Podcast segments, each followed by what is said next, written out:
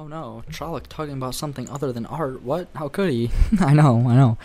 But I think this is something that we definitely should talk about. Um, as an artist, NFTs are something that I've been thinking about a lot, especially given the fact, like most other university students, I will shortly be swimming in debt.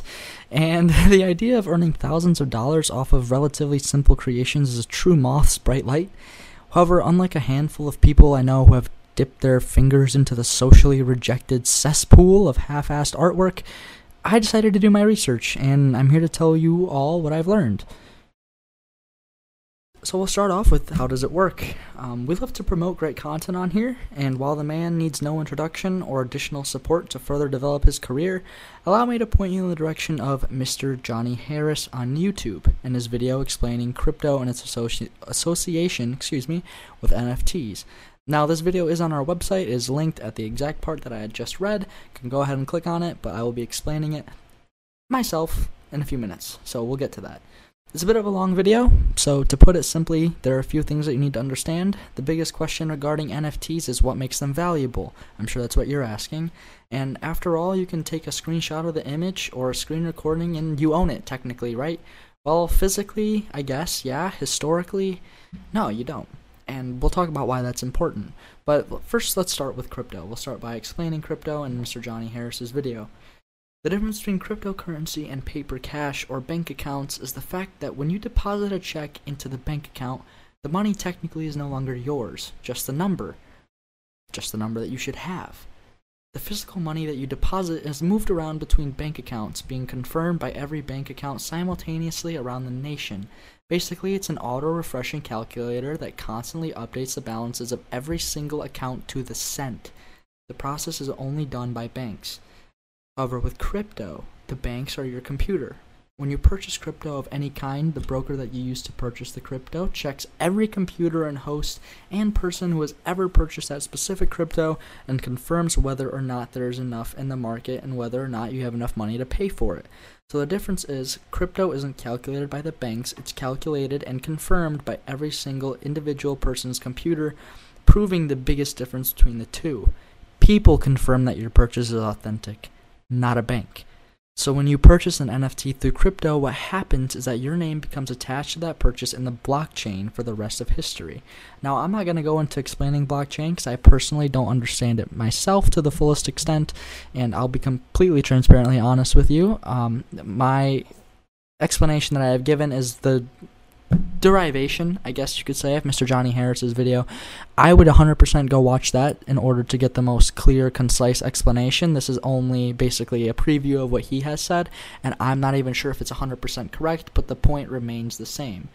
If someone were to go back, hypothetically, and see the transactions from all time in the blockchain, your name would be next to that specific purchase and your name only, thus the name non fungible token. So the biggest difference is that people confirm that your purchase is authentic, not a bank. And it is set, writ in code for all time that your purchase of this NFT is yours in the blockchain. So, yes, when you take a screenshot, you own it in theory, but when you purchase through crypto, you own it in history concretely. There's nothing more concrete than writing. So yeah, it makes sense to some extent, but then the question becomes why would anyone buy that other than pride and what negative associations come with a product like this? And that, my friends, that is where it gets challenging. and the reason why you should avoid NFTs as a company, as a person, not so much as a company, business, individual business, whatever you are, you should be avoiding NFTs. If you are a company and you aren't on the internet by this point, you've already failed. If you are an owner and you are listening to me or reading this and you tell me I'm wrong, you've also already failed, respectfully. The beautiful thing about the internet, despite the vast majority of the content it produces being deplorable shit, is the fact that it truly is a glimpse into the activity of the world as we know it. It's the heartbeat of culture around the world that pumps every day, providing new information, ideas, news, etc. It shows you trends, what's popular, demographic behavior, you name it, you can find it on the internet. With that being said, the expectations for corporations are changing drastically. It takes one week on TikTok to learn what you as a company should be doing. Take a look at airline Ryanair and their work on TikTok. The way they present themselves as a company is not to sell their product, but to personalize the connection between customer and company, to solidify a relationship based on principles and behavior, not on material goods and fancy seats. The truth is, while following through with an incredible in flight experience is crucial to finalize the institution of a new customer, if people are generally excited and positive about your product because of the relationship you've made, that will indefinitely be more effective than any material good. Take a look at another company, FlexSeal, for example. Another company that does an outstanding job at positioning their product. While they struggle a little bit on the videography side of things, in my opinion, their customers have a relationship with the product because of what's associated with Flex Seal, the memes and the laughs. The point is, it's not about making a good product anymore. It's not just about that. It's about being a genuinely good spirited, egoless friend to your consumers, and that all begins with your principles. The question why and what we should be asking the question we should be asking now is what makes those relationships so strong? What makes Ryanair stand out so much more than the vast majority of other companies on TikTok? The obvious answer is that whoever Ryanair has in charge of their social media department is doing a fantastic job. They know how to use the trends effectively for their brand and are consistently able to find the soft spot, like between blatant sales techniques and cringy appealing to the young audience vibes. In my opinion, they're just genuinely having fun and trying to be as good as they can be. They are honest, funny, clever, they have a personality, and that's my point. They present themselves as humans who are affected by real world issues and aren't afraid to talk about them even if they won't publicly. It is these personal factors that build relationships caring about the environment, being friendly, supporting those who are in unfortunate circumstances, etc. And that's exactly why you should be avoiding NFTs. It is very hard to use the trends on TikTok to your advantage, especially as a company. I just want to make that known now.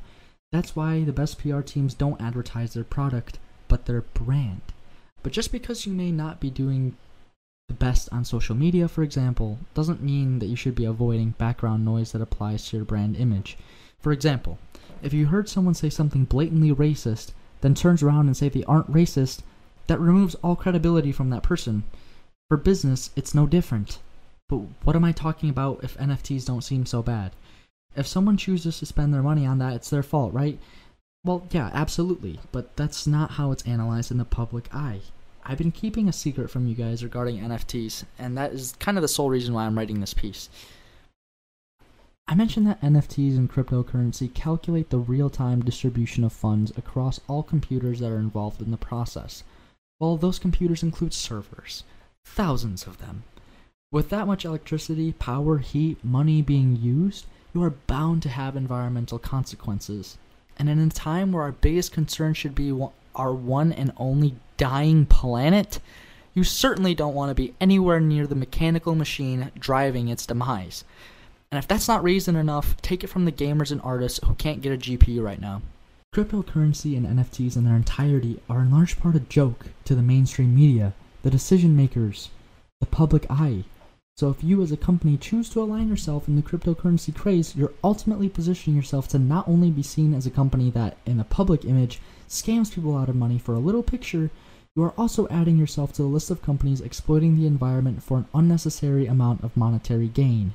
That's not a position you want to be in, especially when consumers are as frustrated with big companies as they are right now. But does that mean NFTs are all bad? I mean, after all, there are people who are willing to buy and collect these ideas. That's what I've been thinking about, and I would argue they're not all bad for the individual. As a company, I would still highly discourage approaching the conversation despite the amount of money that could be made in such a popular market. The issue is, even if you find a way to do it successfully, the stain of environmental damage will be just like the blockchain, cemented in your corporate history forever.